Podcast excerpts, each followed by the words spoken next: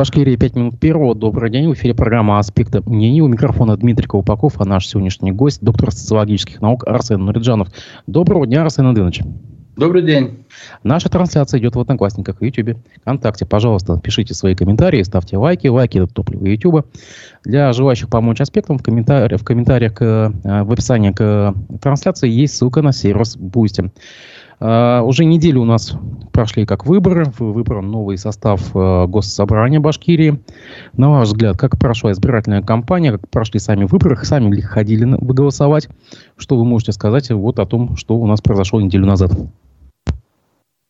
Uh, ну, собственно говоря, все прошло по запланированному властями сценарию. Народ на выборы не пошел. Явку искусственно нарисовали, на мой взгляд.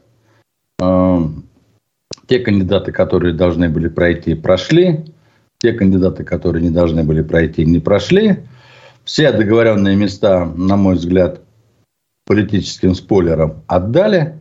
Ну и, в общем-то, эти выборы э, воочию показали уже, наверное, такую сказать, достаточно яркую картину того, что, конечно, э, жители, население абсолютно фактически э, не заинтересована в этих выборах, не пытается в них не участвовать, потому что, во-первых, понимает всю искусственность того, что происходит, а во-вторых, немаловажную роль а, понимает, что избранный парламент республики, так называемый Курутай, на самом деле достаточно декоративный орган, который ни на что не влияет, никаких судьбоносных решений для населения республики не так сказать, выносит. А, помощи от депутатов в реальной жизни населению депутатских округов ждать не приходится. И поэтому интерес к этим выборам соответствующий. И, и это соответствующий интерес, он вот везде был. Начиная от выдвижения, от кандидатов а, и а, заканчивая их политической борьбой. Да? То есть мы никакой не видели ни политической борьбы, Хотя, казалось бы, тем достаточно было много. Э, та же самая тема повышения бензина, э, там вот э, наличие дефицита топлива сейчас, которое нарастает. Другие темы, то есть было что обсуждать, за что критиковать, например, ну, казалось бы, с точки зрения оппозиционных партий, Единую Россию. Ну, тише договорить, да боже благодать поскольку все, я так понимаю, список тех же самых коммунистов были согласованы количество мест, которые они получат, то никто, естественно, не ставил перед собой задачу вести какую-то реальную борьбу. Еще раз повторю, но много раз уже говорил в этом эфире, выборы сейчас на данном этапе совершенно нам не нужны. Нам нужно тогда в таком случае назначение депутатов. Мы можем на этом очень сильно сэкономить. Если будет, например, Хабировым назначено, грубо говоря, 15 человек депутатов, которые будут получать зарплату, ну вот они будут, принимать, будут профессиональными законодателями. А сегодня у нас происходит фактически то же самое. У нас из 100 человек все равно есть профессиональные законодатели, которые из года в год попадают на эти оплатные места. Ну, то есть, считая уже чиновники от депутатства, да, там Толкачев, вице-спикеры, председатели комитетов. Ну так и зачем их выбирать-то? В таком случае тратить огромные деньги, отвлекать людей на эти выборы, посвящать этому воскресенье, потом этим избирательным комиссиям отгулу давать, ну и так далее, и так далее. Это вот одна сторона. Вторая сторона, конечно, совершенно понятно, что власть сейчас пойдет по пути голосования а, онлайн. Потому что это гораздо проще, это гораздо легче. Московские выборы показали, что вот тут усилий гораздо меньше, а результат гораздо лучше. Потому что э, как проголосовали в онлайн, ну, неважно, как голосуют в онлайн, главное, как посчитают. А вот считать-то мы как раз со времен товарища Сталина умеем правильно. Я как раз вот э, принимал участие э, в московских выборах в, в онлайн-голосовании. Вот еще раз посмотрел, как это работает. А вот в, в те выходные вы сами принимали участие в голосовании? Он, в онлайн голосовании, да. В онлайн. Хорошо. А, на ваш взгляд, кому достался протестный электорат, если он вообще кому-то достался?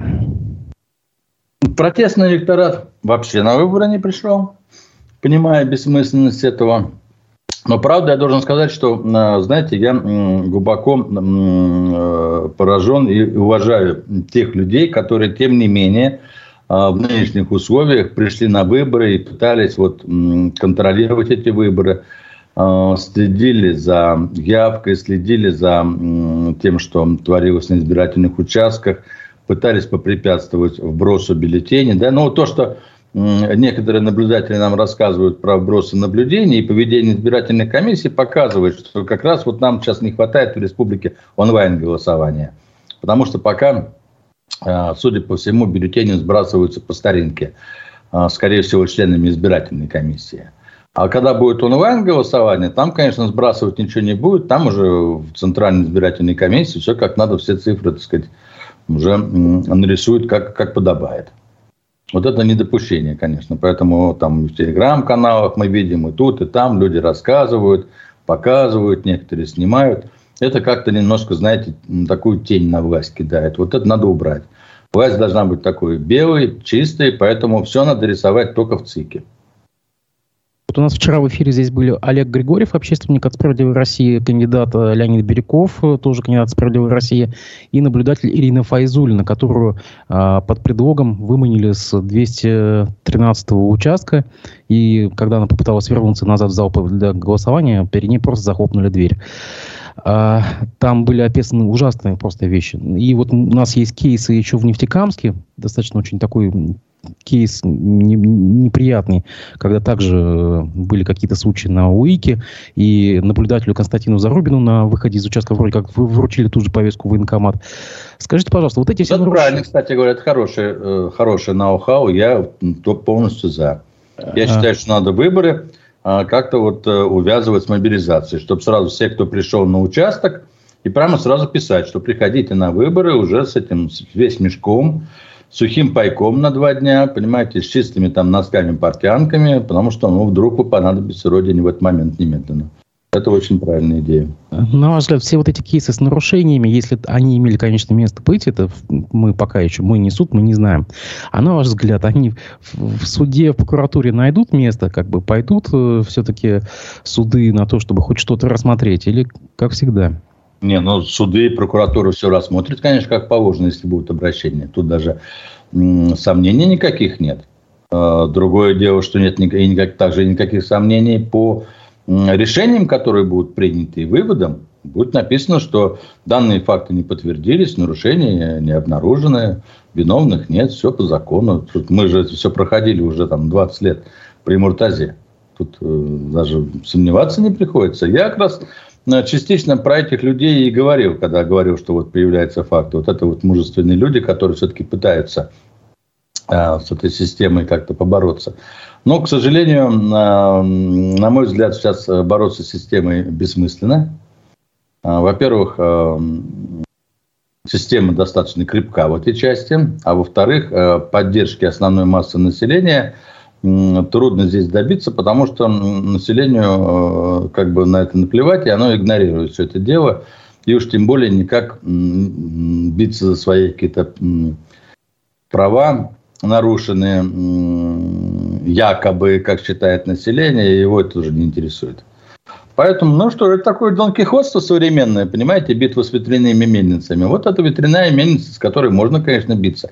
Другое дело, что тем не менее, в битве Дон Кихот получил, конечно, свое признание мировое, так что, надеюсь, и наши товарищи получат признание. Но пока, пока думаю, что это, в общем, так. Вы затронули уже мобилизацию. Как вы считаете, вот эти всякие слухи, утечки якобы по телеграм-каналам о том, что после выборов будет мобилизация, вы в них верите?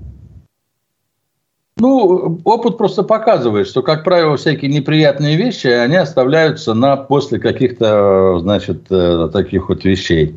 Если есть выборы, то понятное дело, что проводить мобилизацию перед выборами глупо. Это настроит людей на выборах голосовать, ну, как бы, там, оппозиционно власти. Поэтому, если есть идея проводить мобилизацию, конечно, ее надо проводить после выборов. Тут даже просто вот к бабке не ходи, просто здравый смысл подсказывает. А что касается, будет она или не будет, ну вот э, буквально э, там в Вестях, например, в воскресенье, да, э, ну да, в воскресенье в Вестях на втором канале наш президент озвучил потери там 71 тысячу с лишним ВСУ во время его наступления. В то же время, например, я сколько не смотрю наш телевизор, как-то я ни разу от э, Минобороны не получил все-таки какую-то цифру о том, а какие у нас потери. Поэтому говорить о том, что будет мобилизация, если, если вы понимать, э, сколько безвозвратных потерь сегодня, тогда можно было бы предполагать, нужна мобилизация, не нужна. Путин говорит, 300 тысяч человек сейчас есть уже добровольцев. Много ли это, мало, мы не представляем. Никакой аналитики в этой части нету. Опереться на что-то и сказать, сказать невозможно. Поэтому если э, с точки зрения вот такого здравого смысла подходить, если э, не хватает людей, и это объективные как бы, факты, и власть об этом знает, конечно, она будет проводить мобилизацию. Если хватает, она, на мой взгляд, будет оттягивать до последнего, чтобы все-таки мобилизация это не самое приятное для населения дело. И власть боится, что в преддверии наступающих уже теперь президентских выборах это может каким-то образом негативно повлиять на, ну, на ее рейтинги. Хотя уж куда негативнее влиять, мне кажется, некуда. Ну, подождите, вам скажу, что объявление о выборах в э, мартовских будет только в середине декабря, то есть когда будут заявляться кандидаты. До середины декабря еще куча времени. Ну, понятное дело, но, знаете, это же все накопительный эффект носит. Это же все одна волна мобилизации, вторая волна мобилизации. Там сначала собирались, значит, воевать победно на, на значит, э, там, на, как это сказать, на территории врага, да, и разгромить его молниеносно, понимаете? Потом вдруг оказывается, что это какая-то вообще позиционная война, там, я уже не помню, 500 какой день войны идет с Украиной. Ну, точнее, с СВО, конечно, простите.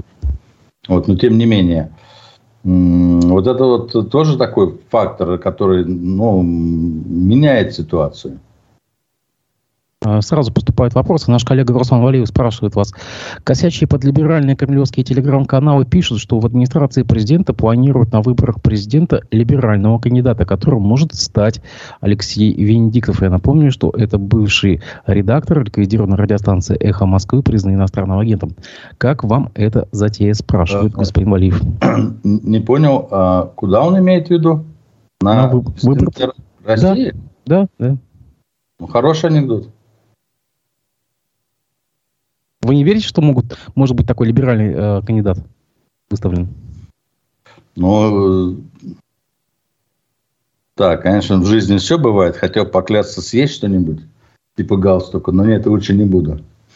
Но, ну, думаю, что вероятность этого очень мало. А, кстати, вот буквально месяц назад также были якобы утечки из Кремля, и якобы решили вопрос, как обойти вот эту тему возраста президента. Его окружат возрастными кандидатами наподобие Зюганова. Вот тоже, как вам такая политтехнологическая затея? Ну, это вполне, вполне в духе политтехнологов Кремля, почему нет? Вот вам четыре пенсионера, выбирайте из них любого. Хотя, вот знаете, честно говоря, при всем при том, конечно, э, я очень хорошо э, вспоминаю как э, вражеские голоса, немецкая волна, радио «Свобода» в 80-х э, годах обрушивались на нас с критикой того, что а, вот у нас такое, значит, такая геронтофилия, политбюро, что там такие старцы все, знаете, сидят, что сборище старцев. И это, кстати говоря, и в западной карикатуре постоянно значит, педалировалось как бы везде были достаточно молодые лидеры, а у нас были старые. Но вот видите, время поменялось. Не прошло и 40 лет. А как теперь, наоборот, наши пропагандисты смеются в новостных программах, понимаете, по поводу э, предстоящего старческого маразма у Байдена и, соответственно, симптомов, которые у него появляются. Поэтому э, сейчас возраст политиков очень резко увеличился. Мы это видим вот на примере ведущей демократии, значит, э, мира и вообще всей галактики Соединенных Штатов Америки, да? Поэтому говорить, что э, там 75 э, это возрастной кандидат на фоне 82-летнего Байдена, ну, наверное, это уже даже мальчик. Поэтому, в принципе, почему нет? Э, наверное, какие-то кандидаты. Ну и действительно, знаете, так уж честно говоря, положа руку на сердце, вот проживая там год за годом, я понимаю, что чем больше ты живешь, чем старше становишься, тем, конечно, ты лучше понимаешь процессы, которые происходят. Действительно, приходит какая-то мудрость, понимание. И, в общем-то, если вот сейчас при всех равных условиях, например, э, передо мной стоял бы выбор выбирать 40-летнего или 70-летнего, я бы, конечно, сделал бы выбор в пользу 70-летнего. Старый конь бразды не портит. А от молодежи ждать сегодня, понимаете, ну, э, хорошо, что ты энергичен, молод, но много очень нюансов в жизни, которые ты можешь не учитывать или перепрыгнуть, или не заметить. И потом это вот надо будет косяки кому-то исправлять. А, немножко в боковую сюжетную линию вы уже затронули выборы в Москве. Э, выборы мэра Москвы, который принимал участие э, Зюганов-младший, Леонид Зюганов, внук э, Геннадия Зюганова. Он набрал на этих выборах где-то около 8%. А почему так? Почему фамилия не помогла? Так вот я как раз и, и думаю, что фамилия, фамилия помогла ему набрать именно столько. Конечно, при всех равных условиях, учитывая, что это электронные выборы, и Москва достаточно такой специфический город. А, Зюганов должен был набрать, конечно, не менее, ну, порядка 25%. А, вот в этом-то и парадокс э, управляемых э, электронных выборов, что вот вместо там 25, а то и 33%, значит, ему только оставили 8. Поэтому тут не надо удивляться, почему. Тут надо удивляться, что оставили так много, могли бы оставить и 3. То есть, конечно, я вот об этом, собственно, и пытаюсь сказать. Я, конечно, немножко все это пытаюсь с юмором посмотреть, с сарказмом, но те выборы в том виде, в котором они сейчас происходят, например, в республике, и те выборы, которые происходят в Москве путем электронного голосования, это, конечно, не выборы. Это все, что угодно, но это можно называть как угодно, но это к выборам, настоящим реальным выборам, свободным, более волеизъявления населения с, э, со свободной регистрацией кандидатов на эти выборы, конечно, не имеет никакого отношения. Поэтому и бессмысленность этих выборов, неинтерес к ним со стороны населения, апатия со стороны населения, она и поэтому вызывает закономерный вопрос. А зачем мы тратим столько денег на это, если можно гораздо проще сделать, назначить, и это никого не будет беспокоить? То есть никто не скажет, что мы э, какую-то демократическую процедуру нарушили, назначив. Ну, давайте примем решение. Мы же вот приняли решение там не выбирать мэров городов, не там губернаторов, значит, соответственно, там тоже э, ограничивать их свободное выдвижение, да, там только через партии и так далее. Ну, вот и здесь то же самое. Это будет гораздо проще всем. По крайней мере, правила игры будут ясны. А сегодня правила игры не ясны. Сегодня вроде бы ты можешь пойти зарегистрироваться, а, но при этом а, тебя не зарегистрируют. Или ты можешь стать кандидатом, а, но при этом у тебя, значит, отберут просто нахальным образом все голоса, своруют на участке. И обратиться сделать невозможно. Это не открытые правила игры, это, это игра с наперсточниками. А с наперсточниками зачем садиться за стол играть? Надо просто игнорить их и все. Давайте вернемся в республику. Э, Ради Хабиров по итогам голосования сделал такое заявление, цитата. «Мы убрали тяжелое родимое пятно недостоверности выборов.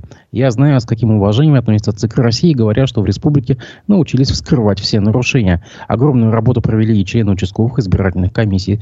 Конец цитаты. О каком родимом пятне он? Извиняюсь. А, у нас О. по итогам всех выборов всегда говорили, что выборы все прошли кристально чисто, начиная со времен Рахимова.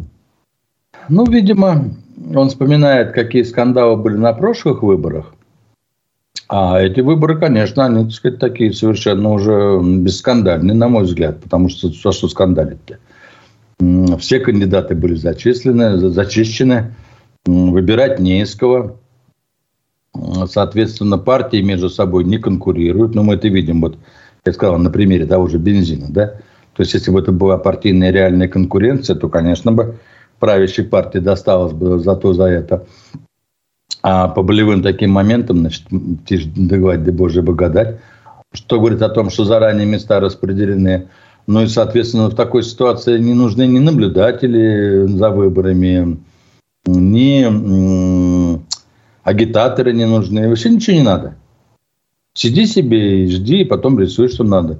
Поэтому, конечно, они прошли по сравнению с другими вообще очень хорошо.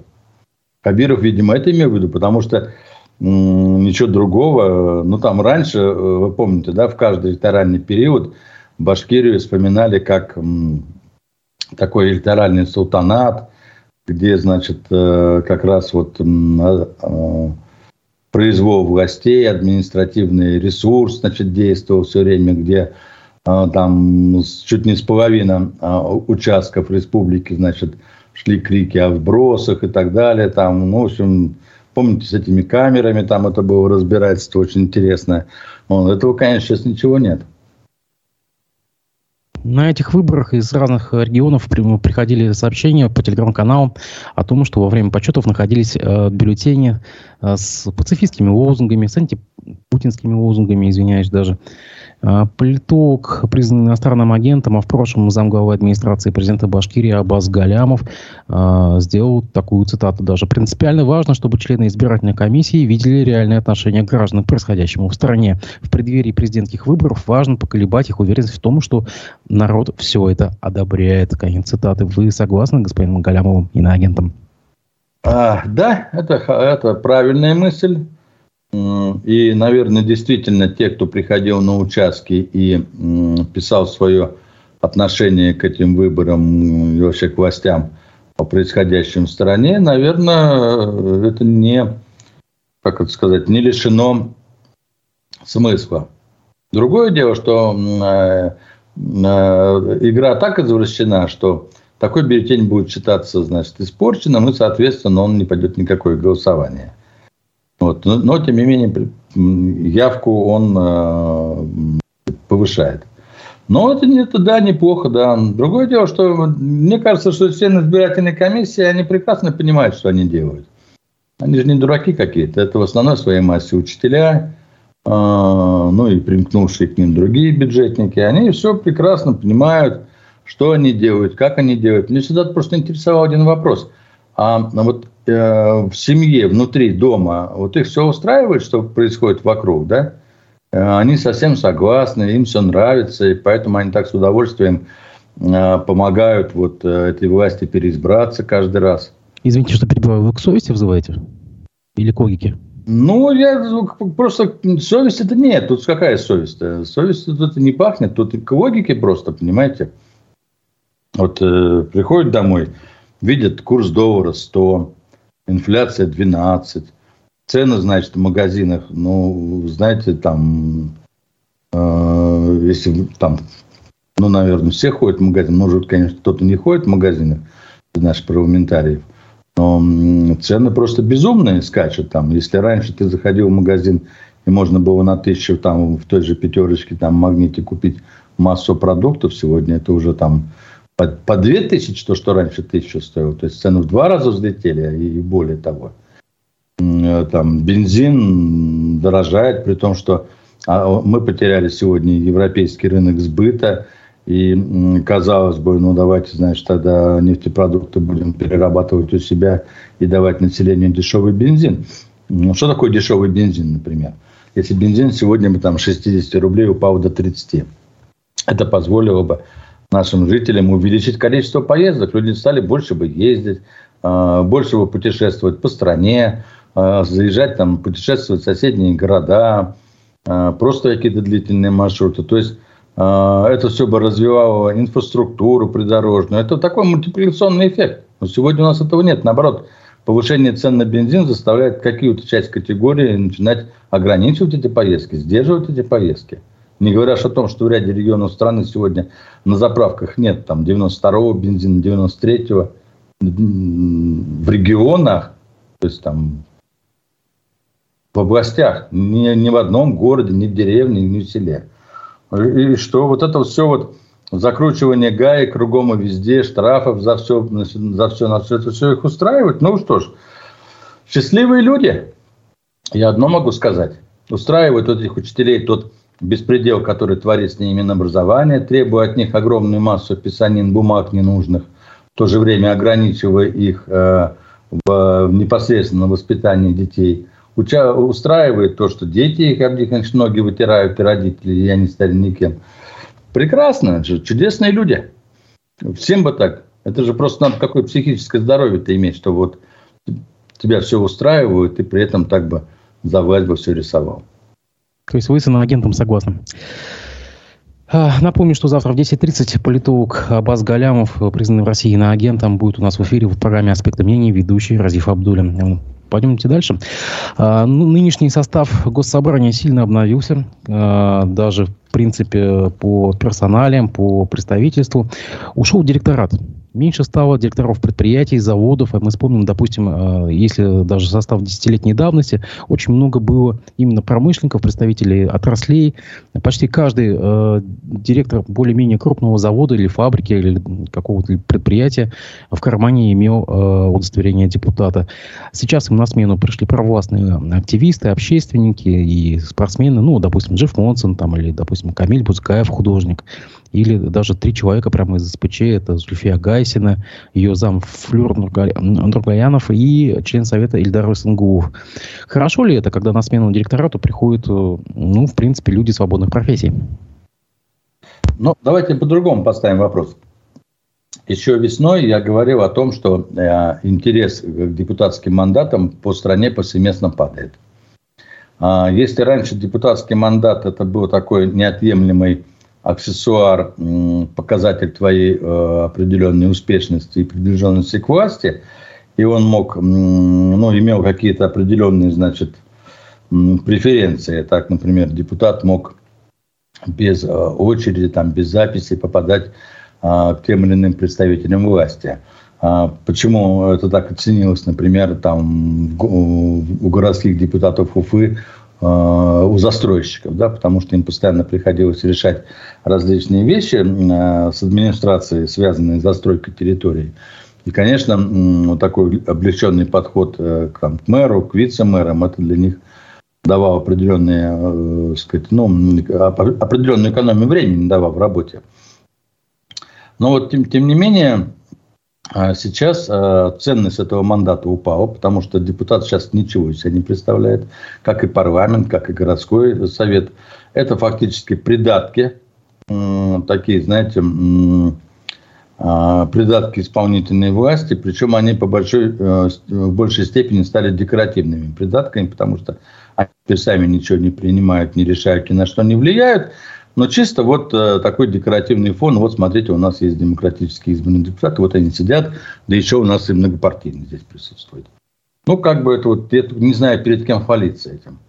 Вот. То есть, это Путин у нас такую вещь любит, но если раньше это можно было кому-то показывать и перед кем-то хвалиться, что вот смотрите, у нас как у, как у других, то сейчас я просто не понимаю даже, для, для чего это надо кому-то показывать-то весь мир понимает реальность происходящего, жители понимают реальность происходящего, кандидаты потенциальные не хотят быть депутатами, понимают реальность происходящего. В общем, какая-то глупость, на мой взгляд.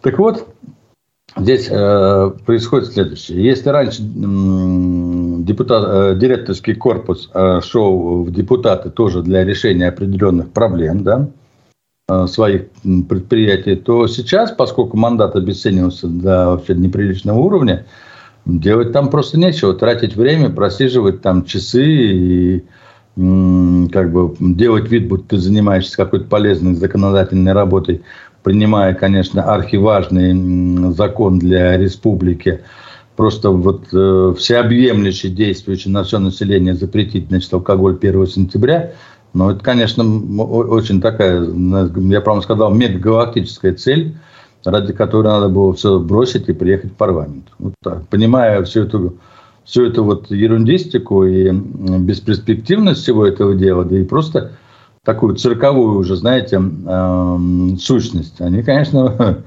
отодвинулись в сторону, и э, я так понимаю, что они не больно-то и хотели. Не говоря о том, что исторически еще и у нас там существует э, система определенных поборов за депутатские места.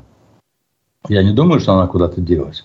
Я сам был участником этого дела, когда с меня просили определенную сумму за, ну, за то, что я являюсь там, буду являться кандидатом в депутаты Крутай, ну и пройду в Крутай. Мне это очень не понравилось. То есть я считал, что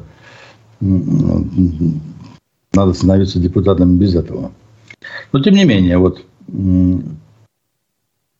вторая часть. Да, это хорошо, что там появляются другие люди, которые раньше не были в парламенте. Э, но это только показывает, что они еще более будут декоративные выполнять функции, потому что реально помочь своим избирателям на своих участках, реально решить их проблемы, они точно не смогут потому что у них нет такого веса административного а, аппарата, нет помощников, нет просто элементарных финансов а, заниматься этим. Если, условно говоря, директор, на, будучи там депутатом где-нибудь, ну, куда входили какие-то города, республики или поселки, каким-то образом административно и финансово мог помочь на своем уровне, то сейчас этим людям помогать э, кому-то нечем, у них ничего нет. Они Э, э, го как сокол, да, про них можно сказать. У них э, вряд ли они будут жертвовать своими зарплатами в этих общественных структурах, которых они получают, типа общественной палаты или там спортивные школы или где они вообще получают какие-то деньги. Поэтому их нахождение там только еще больше подчеркнет абсолютную ненужность нашего парламента и его абсолютно реальная бесперспективность в деле наведения хоть какой-то пользы для республики. Ну вот вам могут сказать, а вот сегодня, допустим, Джефф Монсон объявил о том, что он создаст приют для бездомных. Полезное же дело. Конечно. А, у меня только два вопроса. А на свои деньги? Или государство выделит? Ну, тогда давайте мы... Почему у нас есть другие э, известные люди, там, не знаю, вот на, даже наша вот э, Наташа Павлова, например, да, бывший директор коммерсант, она бывает у вас в эфире, достойная дама. Давайте ей выделим деньги, и пусть она объявит, что приют. Вы понимаете, как это делается? Если бы он из кармана вынул деньги и сказал, я создаю приют, одна ситуация. А если он говорит это, зная, что ему дают бюджетные деньги, выделяет под это, ну, совершенно другая ситуация. Это опять пиар власти, понимаете? Пытаются создать такую нам вот, как бы, ну, вот такой вот у нас... Ну, потому что это действительно смешно. Э, бывший американец, э, там, спортсмен в силовых единоборствах, не знающий русского языка, я уж там не говорю про башкирский, татарский, становится, значит, депутатом республики. Ну, ребята, это, это из того, что вот дрессированного медведя из цирка привезите и посадите в кресло депутата. И пусть медведь завтра объявит, что вот он, значит, открывает приют там, для белочек. Ну, как же коня в Сенат вводили однажды в истории. Ну, ладно, хорошо. Ну, это вот, это, это все, это вот, ну, ну, да, просто когда-то это становится трагедией, а когда-то это становится фарсом. Сейчас это все фарс. Вы же а, понимаете, что это фигура дутая абсолютно, а, чисто пиар такой идет, понимаете, я даже не понимаю для чего. А, задачи в стране нет, значит, показать, что американцы всей душой любят Россию и бросаются сюда приехать. Понятно, что там перековываются они только потому, что им тут начинают платить.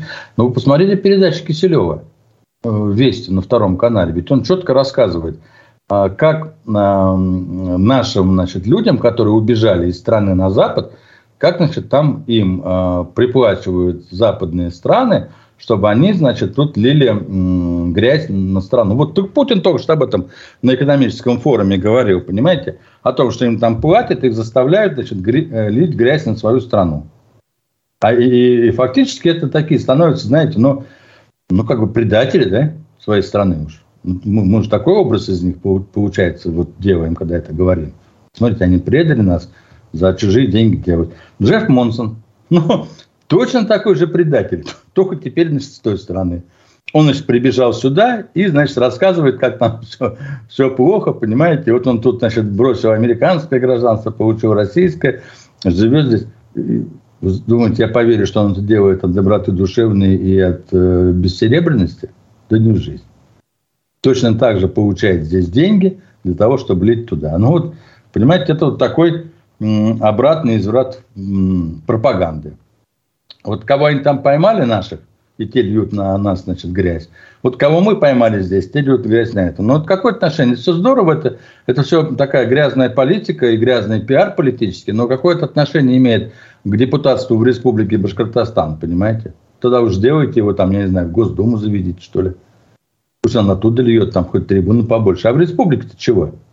Тут у нас проблемы не мирового уровня, понимаете? У нас проблема дороги, я вот там в этом Нагаево живу нечасто, может, пять раз наверное, рассказывал. Обратился, значит, э, еще весной по ямочному ремонту. Написал на всех сайтах. Тут у меня на улице яма, значит. Достаточно длинные, глубокие. Написал там на сайт СУР, Хабирову на сайт, все фотографии послал. Мне на ВКонтакте Октябрьский район пять раз за лето присылает сообщение. Не волнуйтесь, мы помним, до конца сезона сделаем. Сначала обещали 28-го сделать, значит, апреля, потом сказали, что до 30 июня сделает, потом, значит, там до какого-то августа. Сейчас уже даже дату не ставит, пишет, просто не беспокойтесь, мы помним. Ну, помните вы, но ямы-то не сделаны. Письмо администрация прислала мне, что все, ваши ямы взяты на контроль. Прошло лето, осень, уже скоро зима наступит, скоро уже не до ямочного ремонта. Яма не сделана. Вот что наши депутаты должны делать, понимаете? А не лить, э, так сказать, там на кого-то грязь. Поэтому... Друзья, я призываю нашу аудиторию ставить лайки и писать комментарии. К вам поступают уже э, вопросы. Пользователь Ильяс Баширов вас спрашивает, как вы относитесь к тому, что с членов Совета по правам человека при главе Башкирии сняли ограничения быть депутатами? И я от себя добавлю, а нет ли здесь конфликта интересов? Ведь это же Совет при главе Башкирии, а они теперь... Нет, нет, нет. Это общественники, они имеют право быть депутатами. И изначально такой запрет был не совсем легитимен. Так что тут нормально все. Кстати, замечу, что сегодня Ради Хабиров проводит совместное заседание э, СПЧ и общественной палаты. Посмотрим, какие будут оттуда новости. Ну, там теперь столько, он, у него столько теперь депутатов.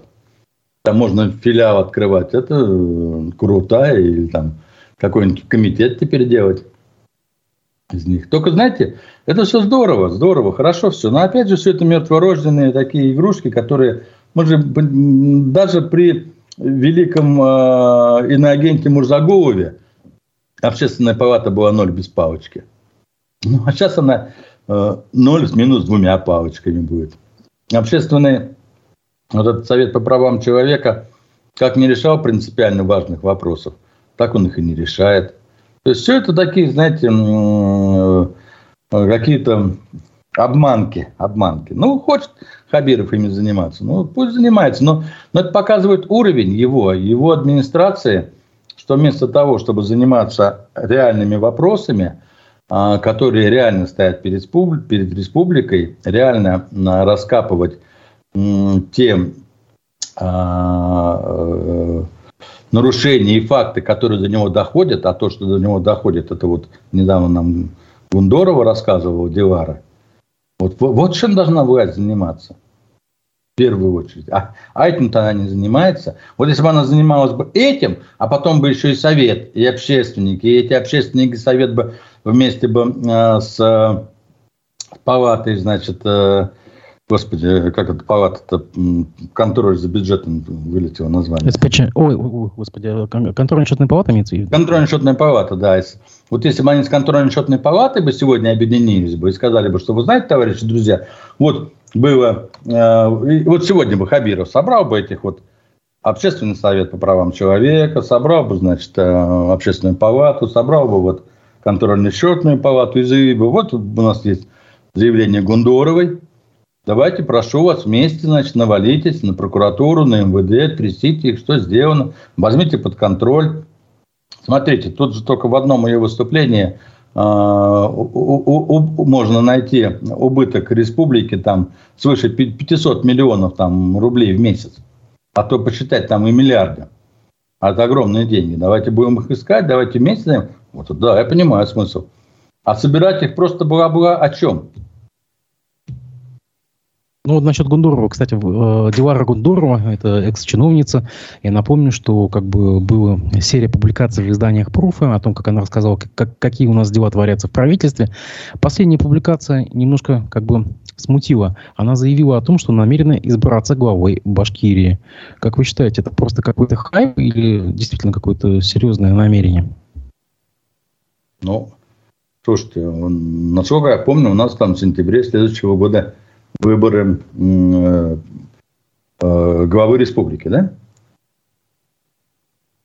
Ну, в принципе, нормально за год появляется человек, который заявляет, что он э, намеревается быть кандидатом на эти выборы. В принципе, по времени все логично.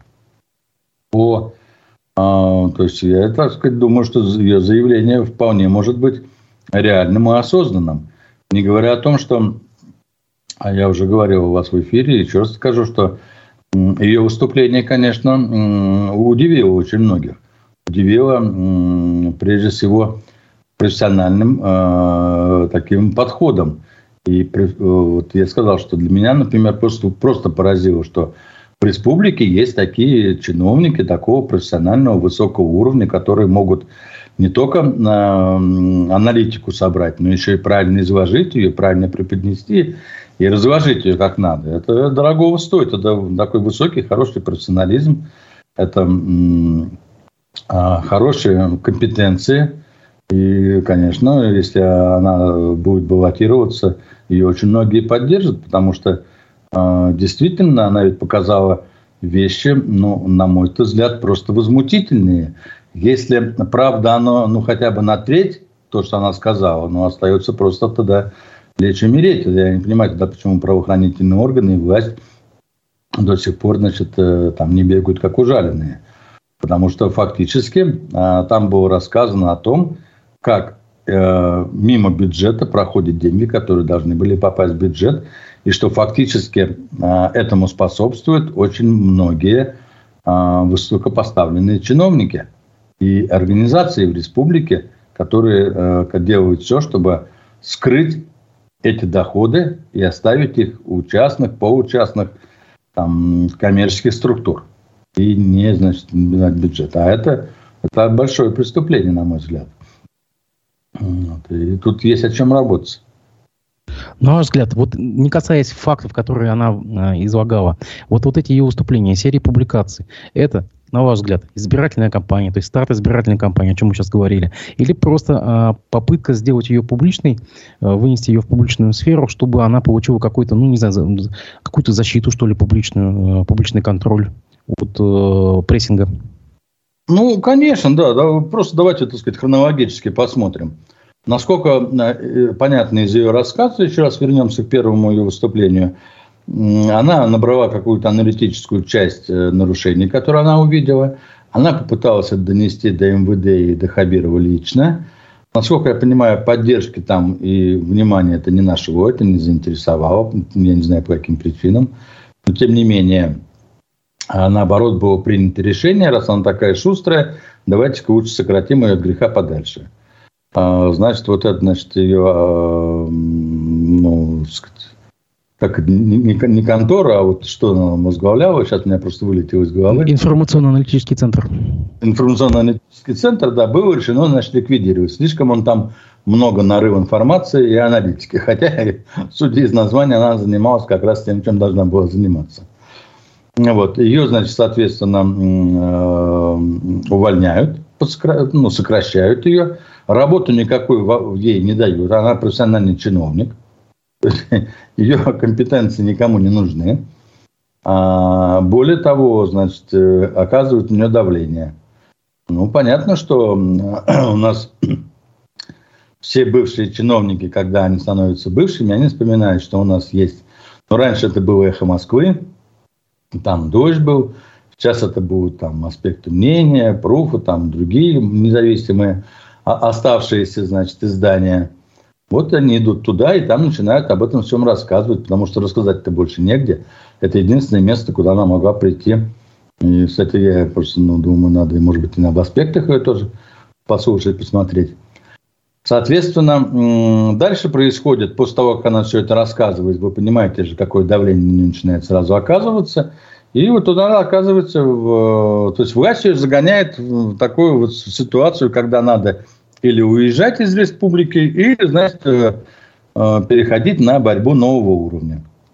И тут, после того, как на профах она, значит, засветилась, выяснилось, что огромное количество посмотрело это, огромная масса людей поддержала ее в комментариях.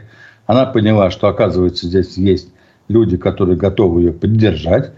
А эти люди, они потенциально являются кем? Ну, прежде всего, конечно, избирателями, да? В такой ситуации, может быть, побороться. А, а как бороться? Пойти вот на, на, на место главы. И, кстати говоря, знаете, если в республике будет э, глава, ну, в национальной республике будет главой женщина, это, это хороший, хороший пиар-ход страны всей. Понимаете? Мы, мы тут убиваем массу, э, массу целей. И э, женщина такого уровня, с таким подходом, она может тут навести порядок, потому что я пока не вижу, чтобы Хабиру с Назаровым э, навели какой-то порядок. Я сужу это по контрольно-счетной палате, которая постоянно нам отчитывается, что она что-то находит, какие-то нарушения, но никаких последствий я не вижу. И что с этими найденными значит, миллиардами, которые уведены из бюджета, но тем не менее никуда не приведены. Все это как-то очень медленно развивается, очень вяло. А тут в республике копай да копай. Тут сейчас такие зубры, так наловчились бюджетные деньги тырить, понимаете, что с ними надо очень быстро а, работать. И вот этой быстрой работы я никакой не вижу. Вижу такую кашу, понимаете, Хабиров вот погряз в этой текучке всей. А, да, Вроде бы он тут на этом, ну, как эти выступления же недельные называются, господи. Оперативка. Оперативки, да. Вроде бы на оперативках он говорит, вроде бы министры отчитываются, но вот если посмотреть нашего, так сказать, комментатора этих оперативок Андрея Потылицына, то мы увидим просто ужасающую картину. Из оперативки в оперативку все министры говорят фактически одно и то же, путают цифры, не складывая дважды два – но тем не менее Хабирова все это устраивает, он это, все это слушает, ничего не меняется, ситуация ухудшается во всех отношениях везде, по всем выступающим. Но при этом власть так очень спокойненько все это выслушивает, как будто так все это должно быть. И, конечно, такое впечатление у меня уже сложилось, что какое-то болото там создало, что я не знаю, для чего они эти оперативки транслируют.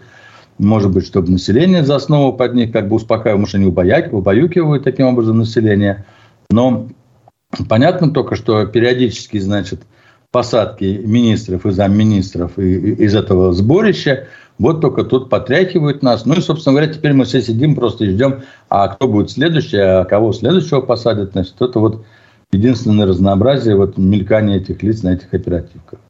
Но ну, нам, нам нужно, наверное, сюда все-таки в республику не вот этот вот сказочник, который значит, усыпляет нас этими оперативками. Нам нужен сюда глава республики, который в конце концов может потребовать и сделать то, что положено от э, тех, кто это не делает.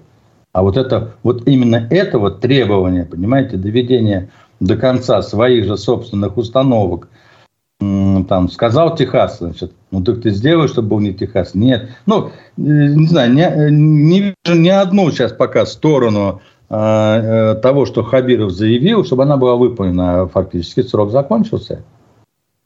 Ну, так это зачем говорить о том, что э, не хватает политической воли добиться поставленных целей?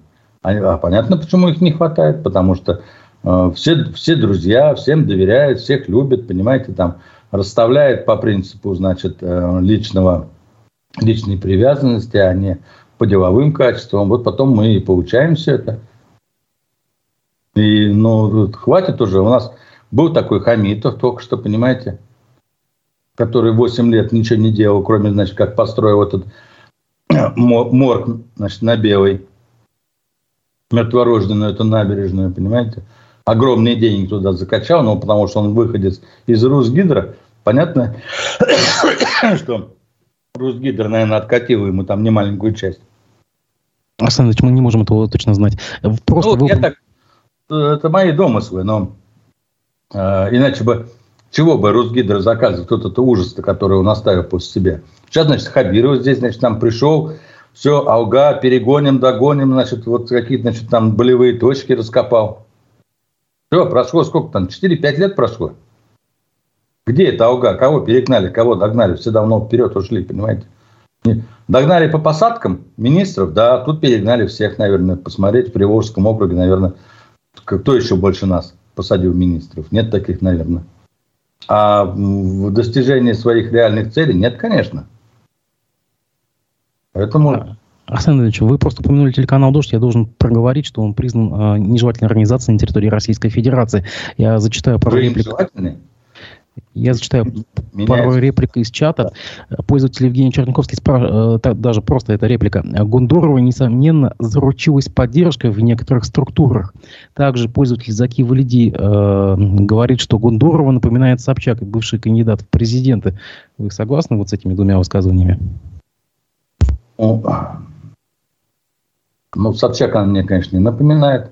Да и я э, в какой-то степени это разные. Ну, кому как, это же тут на вкус свет товарища нет. Заручилась ли она? Э, знаете, не, не знаю, заручилась она или нет, но если она серьезно нацелится на выборы, поставить такую задачу себе, а и учитывая сложившееся в республике вот это вот состояние болота, из которого мы никак не можем никуда вылезти, вот, то я думаю, что она найдет достаточно много людей, которые будут ее поддерживать. А то, что администрация президента, конечно, от, отслеживает ситуацию в регионах, э, изучает и мнение, изучает значит, настроение, то есть это и, и, и уже, собственно говоря, так понимаю, что администрация в курсе этой ситуации, то дальше у администрации появится, конечно, э, возможность э, встречать двух потенциальных кандидатов, ну, условно говоря, Хабирова на второй срок и Гондорова, и вот тут вот а, администрация э, перед ней встает задача там решить, что лучше. Вполне возможно, а, может быть, э, ей опять понадобится Хабиров на ну, в работу внутри администрации, у него достаточно большой опыт. Там был сейчас опыт руководства регионов, он лучше понимает теперь региональных руководителей. Может быть, они туда заберут его снова к себе. Может, быть, извините, может быть, на федеральный уровень э, заберут. Э, с таким бэкграундом он там пригодится. Но в республике вполне может быть так случится, что она станет одним из потенциальных кандидатов. И э, что будет на следующих выборах, э, сказать трудно, потому что ситуация у нас – может стремительно поменяться, и вполне возможно, что в следующих выборах победит женщина. Константин Толкачев вновь выдвинут на пост председателя Госсобрания Башкирии. Я напомню, что эту должность он занимает с 1995 года и почти как Владимир Путин по сроку а, экс-депутат и снятый с предвыборной гонки а, теперь уже общественник Рустам Хафизов даже сделал небольшую такую реплику. Э, цитата, Толкачев бессменно возглавляет Курутай уже при третьем главе Башкортостана. Это Рахимов, Хамитов и Хабиров. И, скорее всего, единственный, кто э, может собрать в рабочий коллектив столь разношерстный политический состав депутатов. А главное, тот, кто относительно безболезненно мог и до сих пор может провести транзит власти в республике, как он делал это несколько раз до этого. Э, вы понимаете, какой смысл вкладывает Хафизов в эти слова? То есть какой транзит власти? По-моему, у нас никакого транзита, мне кажется, не анонсировалось, ничего такого.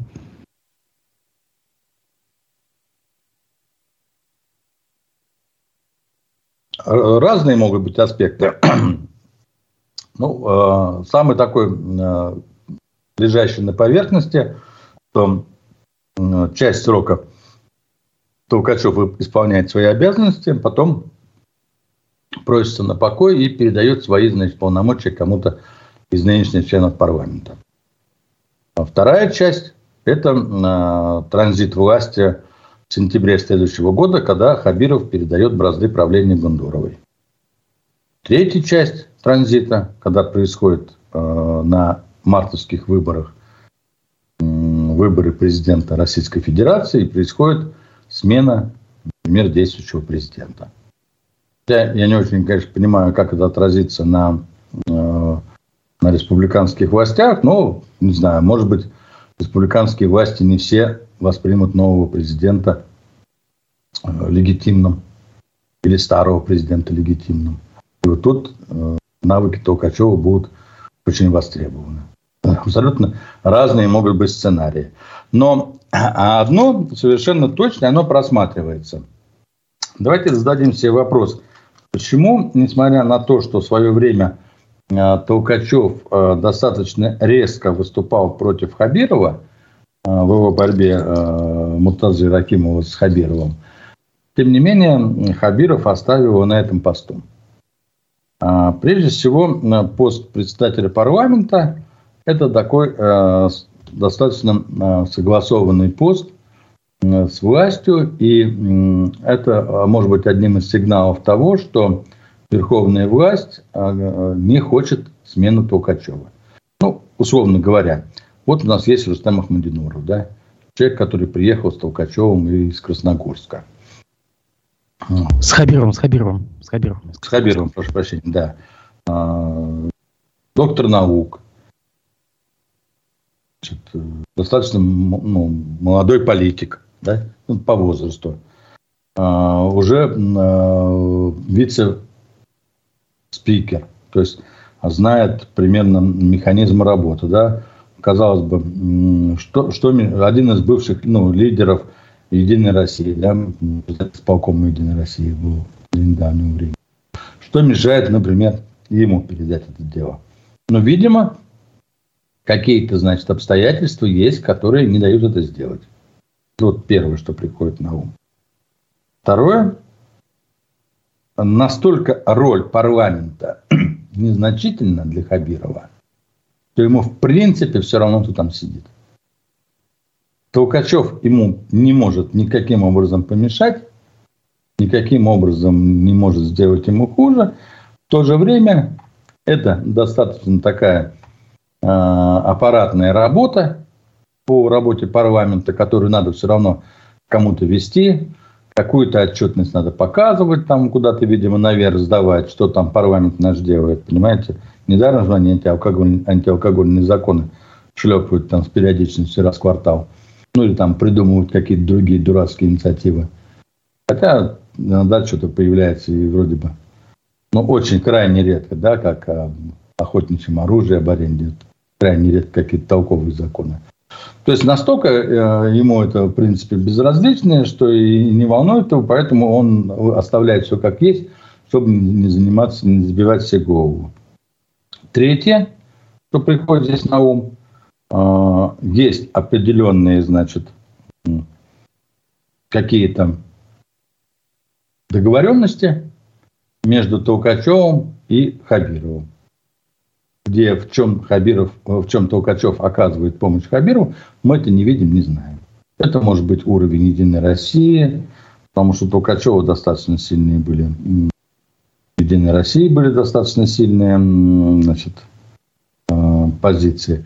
Может быть, это мы ждем окончания срока, когда сенаторское место освободится, чтобы, значит, тогда, потому что как раз парламентарий должен быть сенатором, да, уйдет, например, Ивалов, освободится место, и вот Толкачева отправят э, сенатором. Вполне такой вариант возможен. То есть тут разные варианты. А нас также Ильяс Баширов спрашивает, где лучше развито гражданское общество, в Татарстане или в Башкортостане, и почему?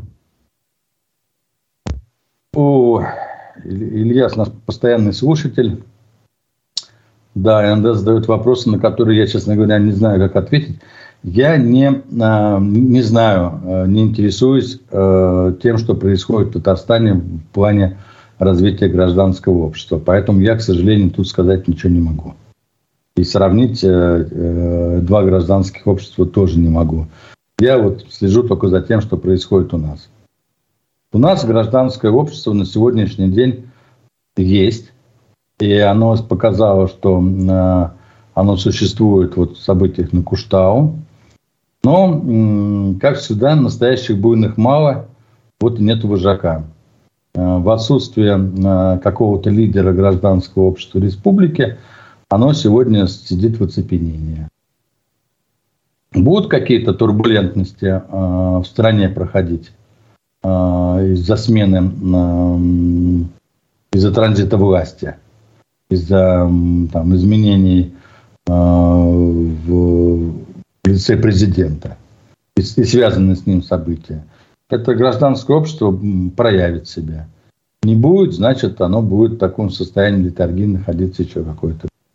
Вот, кстати говоря, а, появление а, независимого кандидата в лице Девары Гундоровой как раз, кстати говоря, может быть э, таким вот э, триггером, которое гражданское общество республики активизирует и вот э, вокруг нее консолидирует. И, кстати говоря, и для нее достаточно было бы интересно опереться на гражданское общество республики, потому что вы же понимаете, даже если она станет э, главой республики, то она вынуждена будет столкнуться с этой массой чиновников, с которыми она, собственно, сегодня взаимодействовала. А она уж, я думаю, как никто другая понимает, насколько эти чиновники бездарны, и как они умеют симулировать свою деятельность, и, в общем, делать все, лишь бы ничего не делать. Насколько ей надо будет, ведь ей надо будет, если она заручится поддержкой администрации президента на выборах, и поддержкой влиятельных финансово-промышленных групп, то перед ней будут стоять определенные э, поставленные задачи, и надо будет их выполнять. Ну, я надеюсь, она понимает, что вот с этим болотом, который нам на оперативках каждый раз демонстрирует э, этих скорбных, значит, и, и обделенных интеллектом людей Хабиров, вряд ли она с ними что-то построит.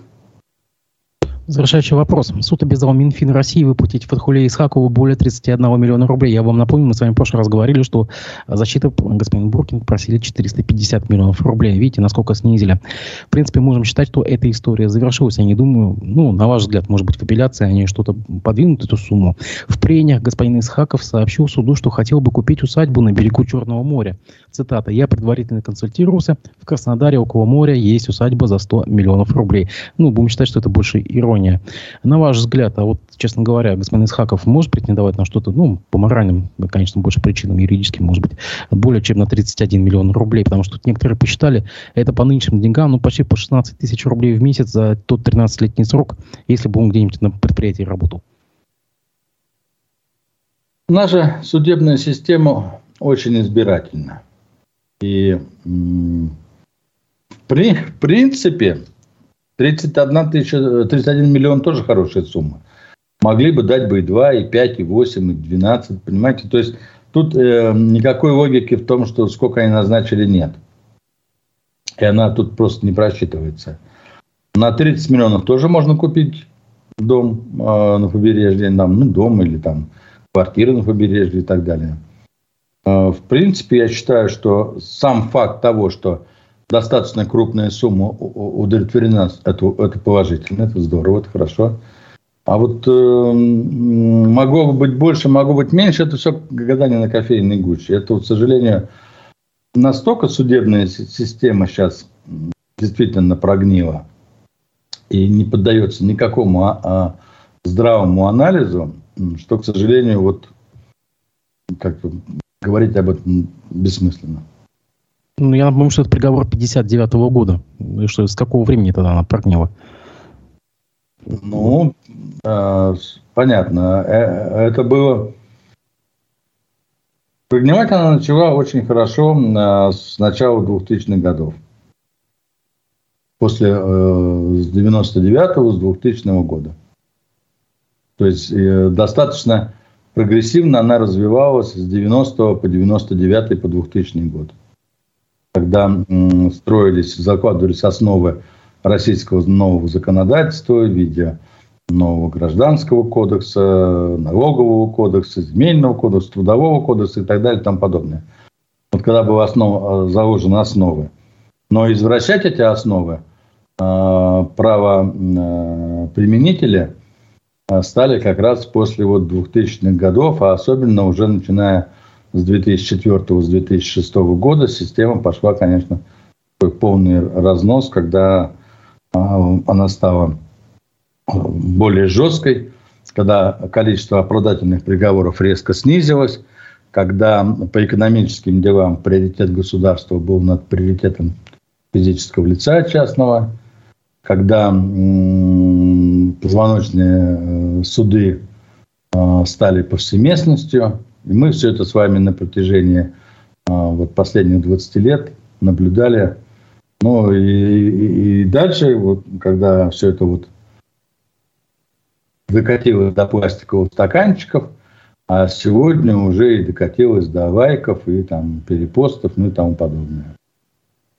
Ну и, точнее же, последний, последний вопрос нас тут просто возвращает к одной теме. Как активист Тамара Хибибулина попросила новый состав Госсобрания Башкирии, я напомню, что он собирается только 5 октября, провести парламентское расследование по заводу Карнашпан. Ну, я напомню, там дело касается, она требует в судах пересмотреть его месторасположение, а также затрагивает вопрос э, химического состава сбрасываемых, э, сбрасываемых сточных вод в канализацию.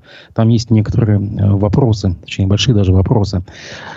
На ваш взгляд, имеет смысл вообще за, за, затрагивать тему так называемого института парламентского расследования? Мы, насколько помню, в Башкирии, по-моему, так таковых не было. И стоит ли вообще затрагивать тему Карнашпана в нынешних условиях? Да, к сожалению, неоднократно пытались у нас сделать парламентское расследование в республике, но не доходило рук. Ну, это вот такой как раз осевок для общественников, для а, представителей общественной палаты республики, которые попали в Курултай, для вот представителей э, Совета по правам человека. Вот теперь у, них есть теперь реальные рычаги, да, делать депутатские запросы, а, вот, формировать вот, депутатское расследование. Вы знаете, ведь с Кроношпаном там э, все очень достаточно сложно. Да? Когда выдавалось все это разрешение ему, многие вещи э, выдавались как бы авансом. И, как я понимаю, на сегодняшний день фактически очистные сооружения Кроношпана не построены само а, производство, вопреки заверениям а, руководства перед Хамитовым, что оно экологически безопасно, оказалось экологически опасным. А его а, территориальное расположение ну, практически в черте города, да, ну, оно, конечно, слушайте, нам только вот еще одного экологического монстра, который нам губит, все, не хватает. И по большому счету, Э, Карнашпан получил достаточно большие налоговые преференции и льготы, когда приходил сюда. И если сейчас доказать, что э, заявленные э, требования не выполнены, то, что должно было быть построено, не построено, и то, что завод сегодня сливает и спускает значит, экологически вредные вещества – и отравляет фактически э, город, то туда, конечно, можно было ставить вопрос боепереноса. Вот, кстати, они апеллируют к тому, что Карнашпан находится в руках бенефициаров из недружественной страны. Это может как-то сейчас повлиять в нынешних условиях также, в правовом а, плане?